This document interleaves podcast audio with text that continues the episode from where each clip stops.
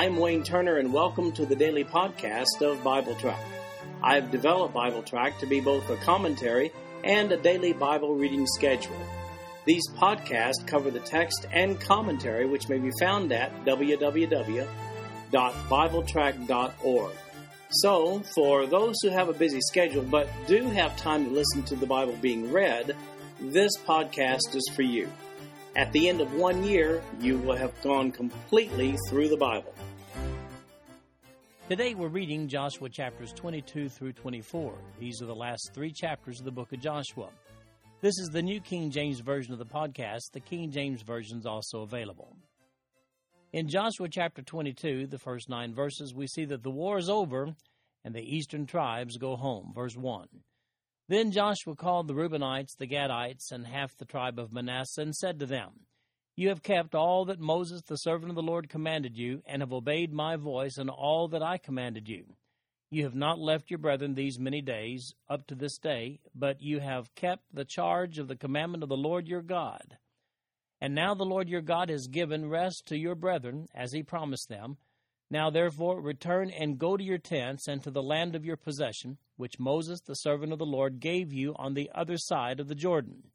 But take careful heed to do the commandment and the law which Moses the servant of the Lord commanded you, to love the Lord your God, to walk in all his ways, to keep his commandments, to hold fast to him, and to serve him with all your heart and with all your soul.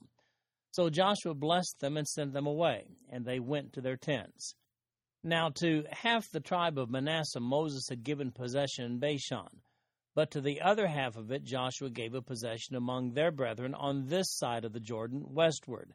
Indeed, when Joshua sent them away to their tents, he blessed them, and spoke to them, saying, Return with much riches to your tents, with very much livestock, with silver, with gold, with bronze, with iron, and with very much clothing. Divide the spoil of your enemies with your brethren. So the children of Reuben, the children of Gad, and half the tribe of Manasseh returned and departed from the children of Israel at Shiloh, which is in the land of Canaan, to go to the country of Gilead, to the land of their possession, which they had obtained according to the word of the Lord by the hand of Moses. So here we see that Gad, Reuben, and half of Manasseh, who had chosen to live east of the Jordan River, it's time for them to go home. They'd promised Moses to fight with the remaining tribes to secure their land west of the Jordan back in Numbers chapter 32. Now that the fighting is over, Joshua actually releases them from their obligation and they head home to the east side of the Jordan River. So, how long has it been since they've been away from home fighting on behalf of the other tribes? Well, we don't know exactly, but we did get an estimate back in Joshua chapter 14, verses 6 through 15 where we saw then that the conquest had taken around seven years up to that point. Incidentally, verse 9 here says of these tribes that they departed from the children of Israel at Shiloh. The tabernacle was set up at Shiloh back in Joshua chapter 18. And it appears that the Ark of the Covenant remained there during the entire period of the Judges until it was captured by the Philistines in 1 Samuel chapter 4, verses 3 through 11. It has been suggested that the ark was originally intended to be transported from tribe to tribe throughout Canaan after they moved into their new territorial homes. That theory is strengthened by the fact that the Levites were sprinkled throughout the tribes in 48 cities, and we see that in Joshua chapter 21. According to the theory, when the ark arrived there on its circuit through the tribes, there would be a contingency of Levites to assist the traveling priest. If that had been the original intent, there's no scriptural indication that this actually ever took place. Beginning in verse 10 down through verse 34, an issue arises regarding altars. Verse 10. And when they came to the region of the Jordan, which is in the land of Canaan, the children of Reuben, the children of Gad, and half the tribe of Manasseh built an altar there by the Jordan, a great impressive altar. Now the children of Israel heard someone say, Behold, the children of Reuben, the children of Gad, and half the tribe of Manasseh have built an altar on the frontier of the land of Canaan, in the region of the Jordan, on the children of Israel's side. And when the children of Israel heard of it, the whole congregation of the children of Israel gathered together at Shiloh to go to war against them. Then the children of Israel sent Phinehas, the son of Eleazar, the priest, to the children of Reuben, to the children of Gad, and to half the tribe of Manasseh into the land of Gilead. and with him ten rulers, one ruler each from the chief house of every tribe of Israel, and each one was the head of the house of his father among the divisions of Israel. Then they came to the children of Reuben, to the children of Gad, and to half the tribe of Manasseh, to the land of Gilead, and they spoke with them, saying, Thus says the whole congregation of the Lord, What treachery is this that you have committed against the God of Israel? to turn away this day from following the Lord, in that you have built for yourselves an altar that you might rebel on this day against the Lord. Is the iniquity of Peor not enough for us, from which we are not cleansed till this day, although there was a plague in the congregation of the Lord? But that you must turn away this day from following the Lord, and it shall be, if you rebel today against the Lord, that tomorrow he will be angry with the whole congregation of Israel. Nevertheless, if the land of your possession is unclean, then cross over to the land of the possession of the Lord, where the Lord's tabernacle stands, and take possession among us. But do not rebel against the Lord, nor rebel against us, by building yourselves an altar besides the altar of the Lord our God.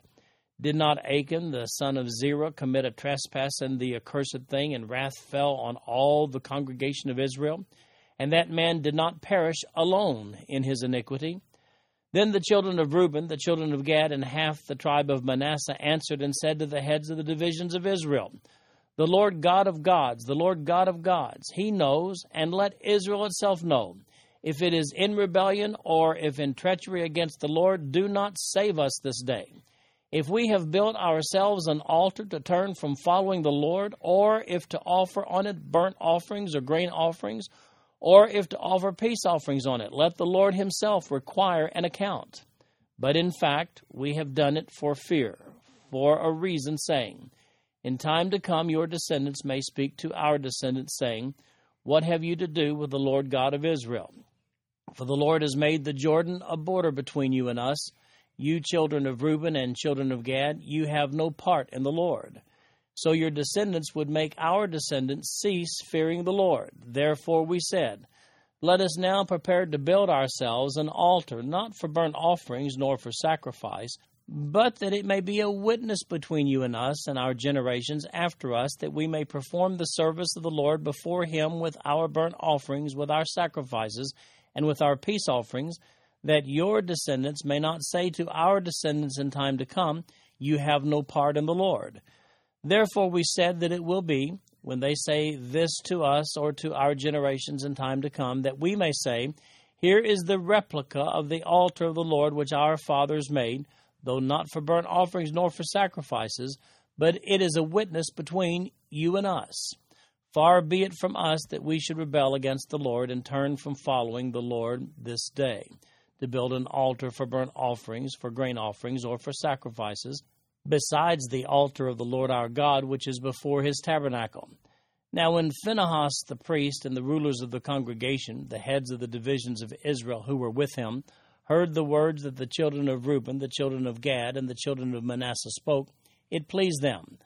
Then Phinehas, the son of Eleazar the priest, said to the children of Reuben, the children of Gad, and the children of Manasseh, This day we perceive that the Lord is among us, because you have not committed this treachery against the Lord. Now you have delivered the children of Israel out of the hand of the Lord. And Phinehas, the son of Eleazar the priest, and the rulers, returned from the children of Reuben and the children of Gad, from the land of Gilead to the land of Canaan, to the children of Israel, and brought back word to them. So the thing pleased the children of Israel, and the children of Israel blessed God. They spoke no more of going against them in battle to destroy the land where the children of Reuben and Gad dwelt the children of Reuben and the children of Gad called the altar witness, for it is a witness between us that the Lord is God. Well, just as they settled in, they perceive a big problem here. Those two and a half tribes on the east side of the Jordan have built a huge replica of the altar to God, just like the one commanded to be placed on the tabernacle grounds. God hasn't been particularly tolerant of deviant worship in the past. Do you suppose we can just let it go this time, or do we engage them in a civil war? After all, they are on the other side of the Jordan. Maybe God will just judge them and not us. No, no, no.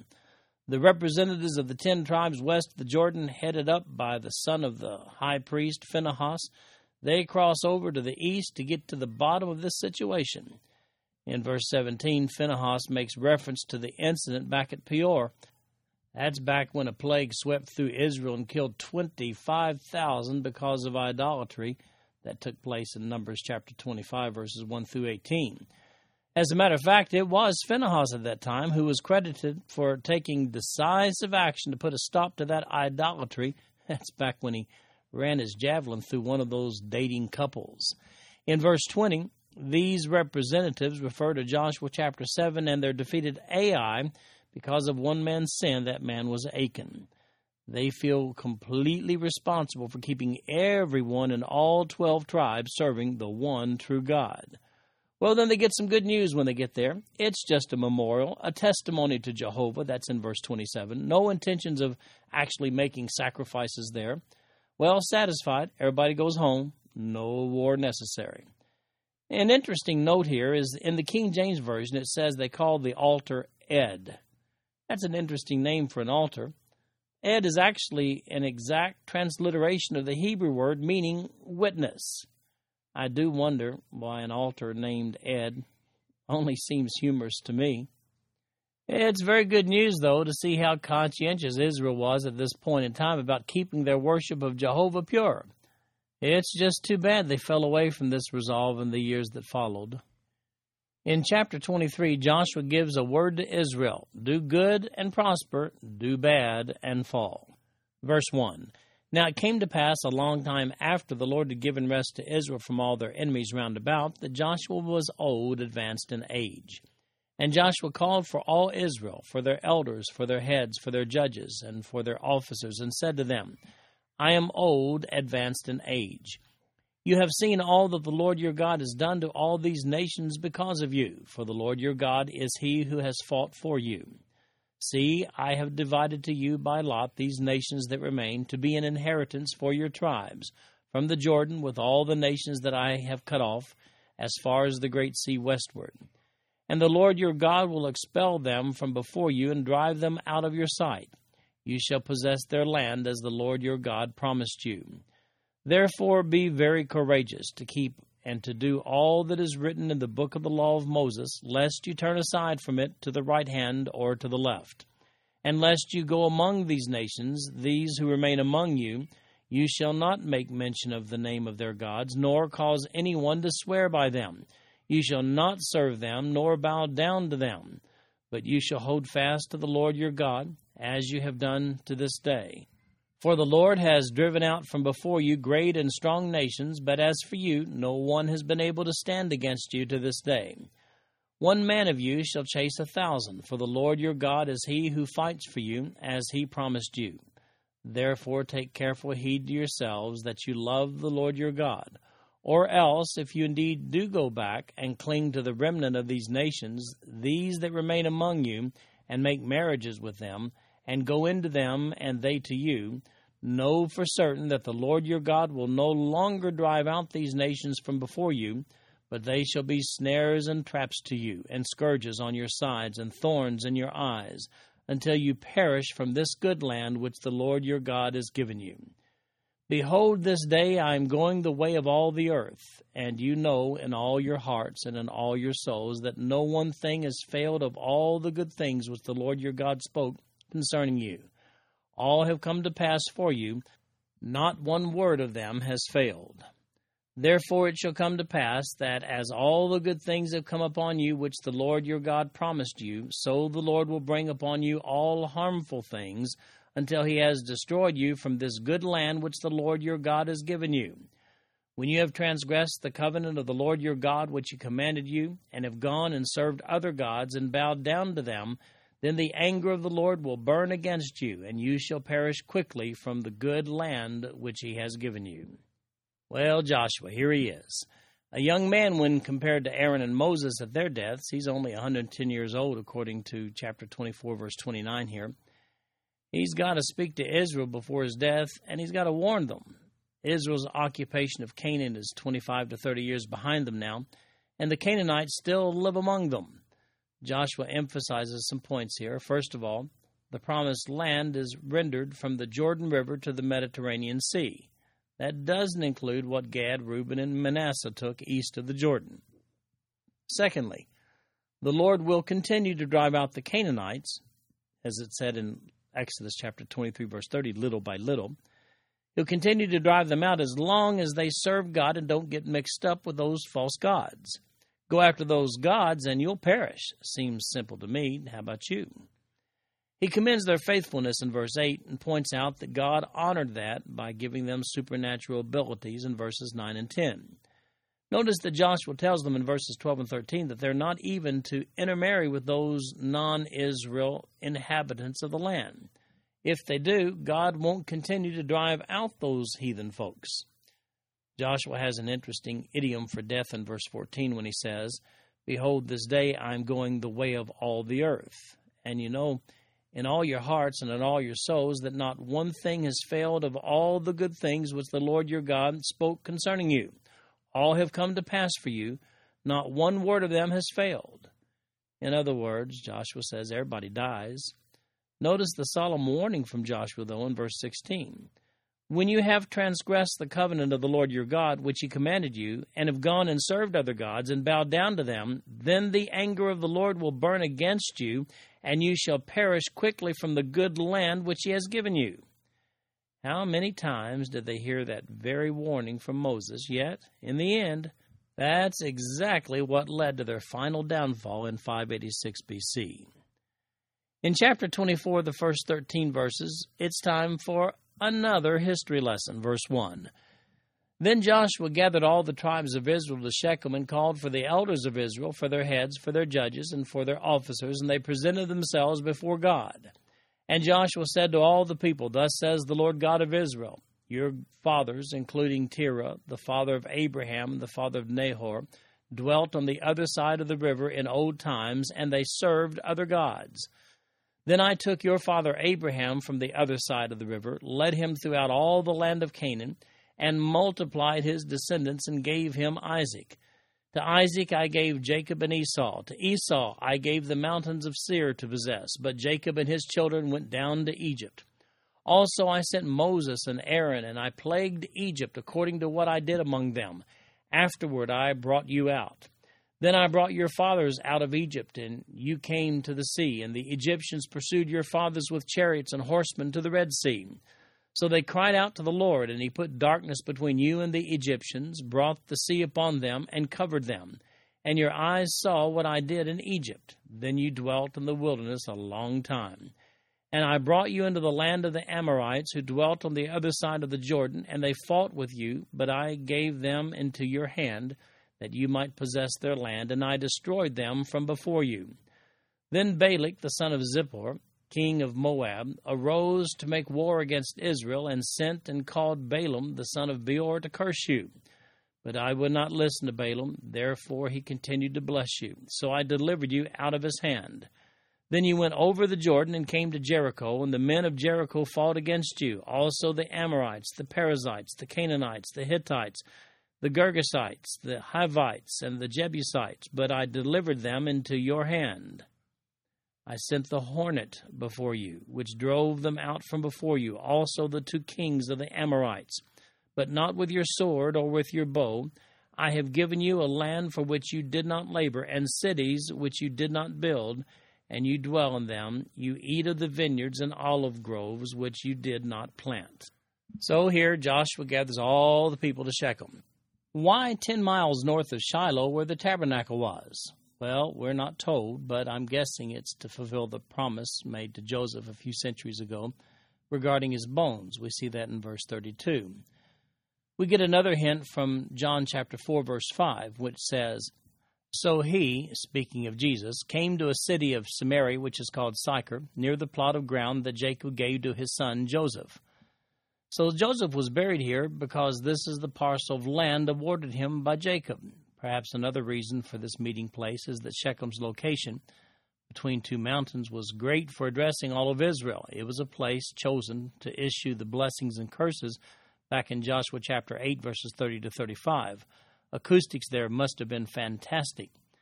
There's nothing like reminding people of how they achieve success. Notice the comment he makes about Abraham's ancestors in Joshua chapter 24, verse 2, when he says, And Joshua said to all the people, Thus says the Lord God of Israel, Your fathers, including Terah, the father of Abraham and the father of Nahor, dwelt on the other side of the river in old times, and they served other gods. So we see here that Abraham's relatives were all polytheists. Well, the lesson is Jehovah gave you this land because you followed him, the one true God. And how much better does it get than verse 13 when he says, I have given you a land for which you did not labor, and cities which you did not build, and you dwell in them. You eat of the vineyards and olive groves which you did not plant. By the way, the river of verse 2 is a reference to the Euphrates River. Ur was Abraham's hometown on the other side of the Euphrates. Verse 12 here is curious. It says, I sent the hornet before you, which drove them out from before you, also the kings of the Amorites, but not with your sword or with your bow. Those two kings of the Amorites are a reference to Sihon and Og over on the east side of the Jordan in Numbers chapter 21. Who was the hornet? Was he some sort of a superhero? Well, come to think of it, the Israelites certainly did conquer that land with ease back then. Well, consider these verses from Exodus chapter 23, verses 20 to 33. I'll just pick out three of them. Exodus 23:20 says, "Behold, I send an angel before you to keep you in the way and to bring you into the place which I have prepared." And then verse 27 of that chapter says, "I will send my fear before you. I will cause confusion among all the people to whom you come, and will make all your enemies turn their backs to you." And then in verse 28, of Exodus 23, he says, And I will send hornets before you, which shall drive out the Hivite, the Canaanite, and the Hittite from before you. It would appear that, in fact, God did send a superhero to assist the Israelites against Sihon and Og. It was an angel. And what was the substance of the army used by this angel to precede Israel into the land? Well, looks like a swarm of hornets to me. Warfare is easy when the hornets are with you instead of against you. Joshua's famous words to Israel are found in the next passage, chapter 24, verses 14 to 33. Now, therefore, fear the Lord, serve him in sincerity and in truth, and put away the gods which your fathers served on the other side of the river and in Egypt. Serve the Lord. And if it seems evil to you to serve the Lord, choose for yourselves this day whom you will serve, whether the gods which your fathers served that were on the other side of the river, or the gods of the Amorites in whose land you dwell. But as for me and my house, we will serve the Lord. So the people answered and said, Far be it from us that we should forsake the Lord to serve other gods. For the Lord our God is he who brought us and our fathers up out of the land of Egypt from the house of bondage who did those great signs in our sight, and preserved us in all the way that we went, and among all the people through whom we passed. And the Lord drove out from before us all the people, including the Amorites who dwelt in the land. We also will serve the Lord, for he is our God. But Joshua said to the people, You cannot serve the Lord, for he is a holy God. He is a jealous God. He will not forgive your transgressions nor your sins. If you forsake the Lord and serve foreign gods, then he will turn and do you harm and consume you after he has done you good. And the people said to Joshua, No, but we will serve the Lord. So Joshua said to the people, You are witnesses against yourselves that you have chosen the Lord for yourselves to serve him. And they said, We are witnesses. Now therefore he said, Put away the foreign gods which are among you, and incline your heart to the Lord God of Israel and the people said to Joshua, The Lord our God we will serve, and his voice we will obey. So Joshua made a covenant with the people that day, and made for them a statute and an ordinance in Shechem. Then Joshua wrote these words in the book of the law of God, and he took a large stone and set it up there under the oak that was by the sanctuary of the Lord. And Joshua said to all the people, Behold, this stone shall be a witness to us for it has heard all the words of the Lord which he spoke to us. It shall therefore be a witness to you, lest you deny your God. So Joshua let the people depart, each to his own inheritance. Now it came to pass after these things that Joshua the son of Nun, the servant of the Lord, died, being one hundred and ten years old. And they buried him within the border of his inheritance at Timnath Serah, which is in the mountains of Ephraim on the north side of Mount Gaash. Israel served the Lord all the days of Joshua and all the days of the elders who outlived Joshua, who had known all the works of the Lord which he had done for Israel. The bones of Joseph, which the children of Israel had brought up out of Egypt, they buried at Shechem, in the plot of ground which Jacob had bought from the sons of Hamor, the father of Shechem, for one hundred pieces of silver and which had become an inheritance of the children of Joseph. And Eleazar the son of Aaron died. They buried him in a hill belonging to Phinehas his son, which was given to him in the mountains of Ephraim. Well, as stated in earlier reading here, the river of verse 14 is a reference to the Euphrates River. Ur was Abraham's hometown on the other side of the Euphrates. Now, here are those oft quoted words from Joshua to Israel in verse 15 Choose for yourselves this day whom you will serve. Then Joshua issues a very provocative statement to them in verse 19 when he says, You cannot serve the Lord, for he is a holy God, he is a jealous God, he will not forgive your transgressions nor your sins. Whoa! What did Joshua mean by that? Well, I think he's probably addressing human frailty here that they aren't really strong enough to do so, serve God, without supernatural strength from God. Look at his clear warning in verse 20. If you forsake the Lord and serve foreign gods, then he will turn and do you harm and consume you after he has done you good. From that, it's obvious that these Israelites are being warned of the consequences of not serving Jehovah. Now, notice verse 23. It says, Now therefore, he said, Put away the foreign gods which are among you, and incline your heart to the Lord God of Israel. Is Joshua here implying that the Israelites had, in fact, kept some of those heathen idols that they'd captured in war? Joshua decides to memorialize his warnings to Israel with a big rock. He tells them the rock is a witness of their promise to serve God. While Joshua will disappear, the rock, it'll remain as a constant reminder of the promise that Israel made. They seemed really motivated to do the right thing that day. And then Joshua dies at the ripe old age of 110. That's also seen, by the way, in Judges chapter 2. Now we have two big old rocks as memorials, one east of the Jordan named Ed, also known as Witness, and now this special hearing rock west of the Jordan. Actually, the hearing rock simply meant every time you look at the rock, remember your promises. Also, note that Aaron's son, Eleazar the high priest, he dies also in verse 33. Incidentally, Israel fulfills a promise made to Joseph several centuries ago in verse 32 when it says, The bones of Joseph, which the children of Israel had brought up out of Egypt, they buried at Shechem in the plot of ground which Jacob had bought from the sons of Hamor, the father of Shechem, for 100 pieces of silver, and which had become an inheritance of the children of Joseph. Shechem is located within the borders of the tribe of Manasseh, Joseph's descendants. Take a look at the other verses concerning Joseph's bones that are found in Scripture in the Old Testament and one in the New Testament. Genesis chapter 50, verse 25. Then Joseph took an oath from the children of Israel, saying, God will surely visit you, and you shall carry up my bones from here. And then in Exodus chapter 13, verse 19, it says, and Moses took the bones of Joseph with him, for he had placed the children of Israel under solemn oath, saying, God will surely visit you, and you shall carry up my bones from here with you. And then Hebrews chapter 11, verse 22, we find this By faith, Joseph, when he was dying, made mention of the departure of the children of Israel and gave instructions concerning his bones. It was important to the Hebrews where their remains were left after death we see this emphasis upon form and place of burial all through the Old Testament. This concludes our podcast for today.